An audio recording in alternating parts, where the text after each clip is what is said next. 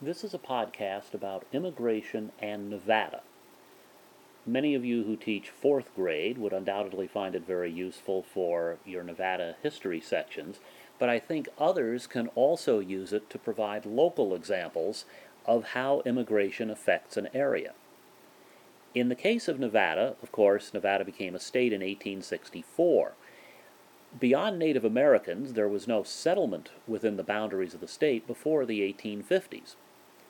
With the discovery of the Comstock lode in 1869, thousands of people came to the areas we now know as Virginia City and Gold Hill and several other towns around it.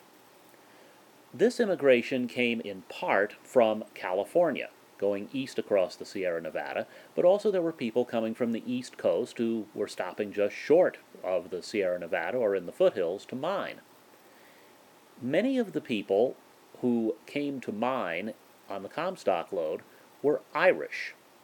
In fact, the Irish were probably the dominant ethnic group in the mining industry in Nevada from the Comstock's discovery until it petered out in the late 1870s and early 1880s. The most prominent miners associated with the Comstock lode were probably the Silver Kings or Big Four John Mackay, James Fair, James Flood, and William O'Brien. Mackay and Fair were miners themselves and stayed in the mining business, running mines for other people and speculating in the ownership of some mines, while Flood and O'Brien quit and went into being stockbrokers. Well, they formed a partnership and together found what was then the world's largest vein of silver in 1873. All four of them were Irish. Fair was the only Protestant of the group, the other three were Catholic, and Flood was the only Irish immigrant. The other three were born to Irish immigrants who had come to the United States. But they were not the only ones.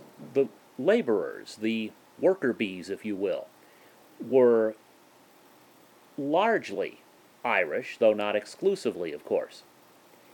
Another immigrant group that's very important to the Comstock lode, and thus early Nevada, is the Chinese many of whom had come here to work on the gold rush and then went on across the Sierra Nevada to continue working at another mining boom.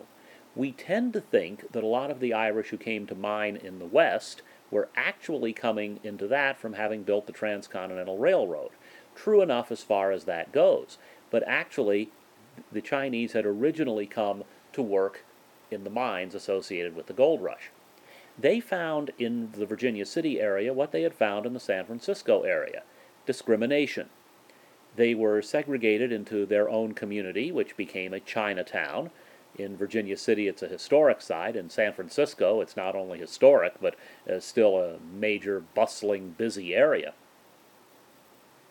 Another immigrant group that was influential in early Nevada mining was Italians, who had immigrated in the 1860s and 70s as the nation of Italy was being created, and they tended to settle in eastern Nevada. They were often involved in mining and then burning charcoal, which was obviously important for being warm and running the mines.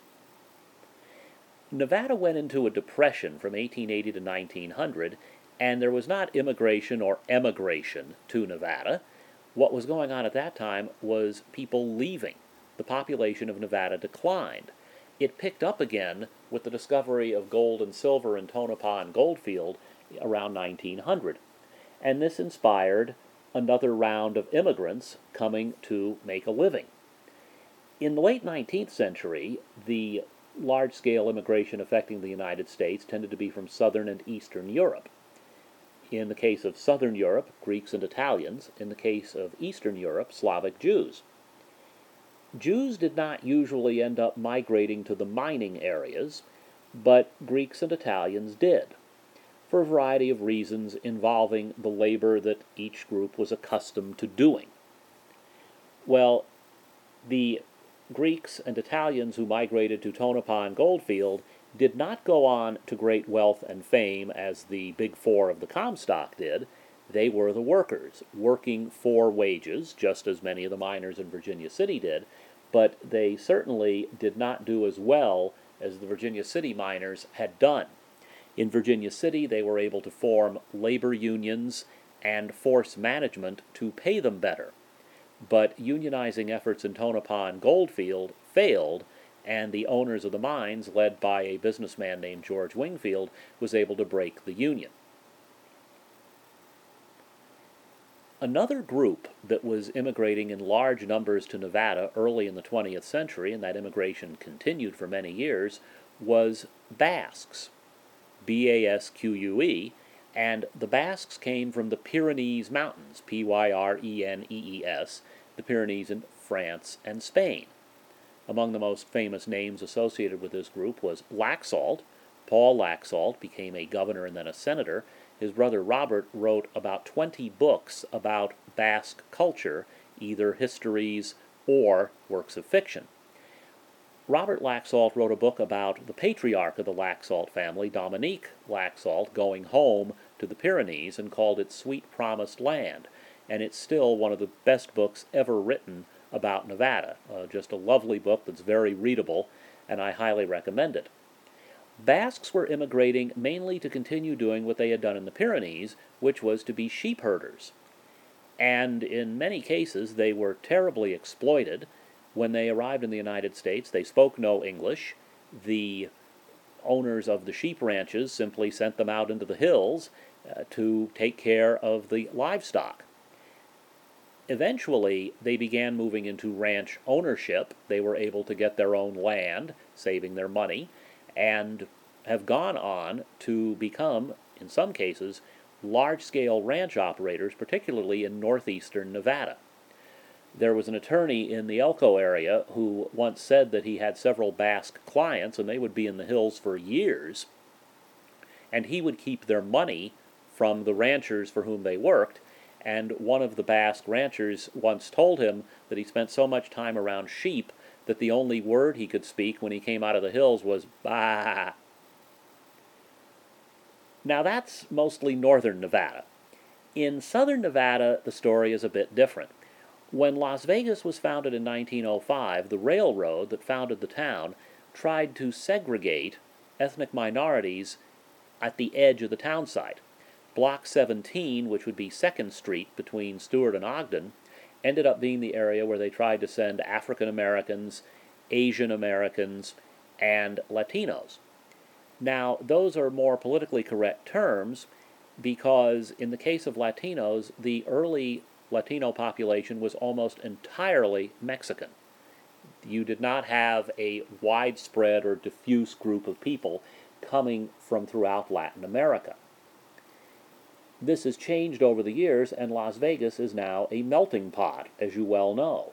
And the school district has a significant percentage of Hispanic students, Asian students, and Las Vegas itself has several large ethnic groups, enough to justify the publication of two different books about ethnicity in Las Vegas. One came out in 2005, the other one will be coming out in another year or so. The first one was called The Peoples of Nevada, of, excuse me, The Peoples of Las Vegas. And I contributed the essay on the Jewish community, but there are also studies of Italians, Chinese, Filipinos, Native Americans, and this book can provide you with a lot of useful information, also because you'll find the names of some of the people whom schools are named for. And it also provides a way to help you guide your students into doing various projects related to their family stories and the immigrant experience in Las Vegas and in Nevada. The immigrant experience in Las Vegas also has involved the great migration that we're talking about in class, because as we will discuss in the next class, after the first one, so I guess that will be on March 25th, we will be talking about the impact of the Great Migration long term on Nevada and southern Nevada. So be prepared for that. If you have any questions or would like any suggestions on readings related to this topic, just let me know. Thank you.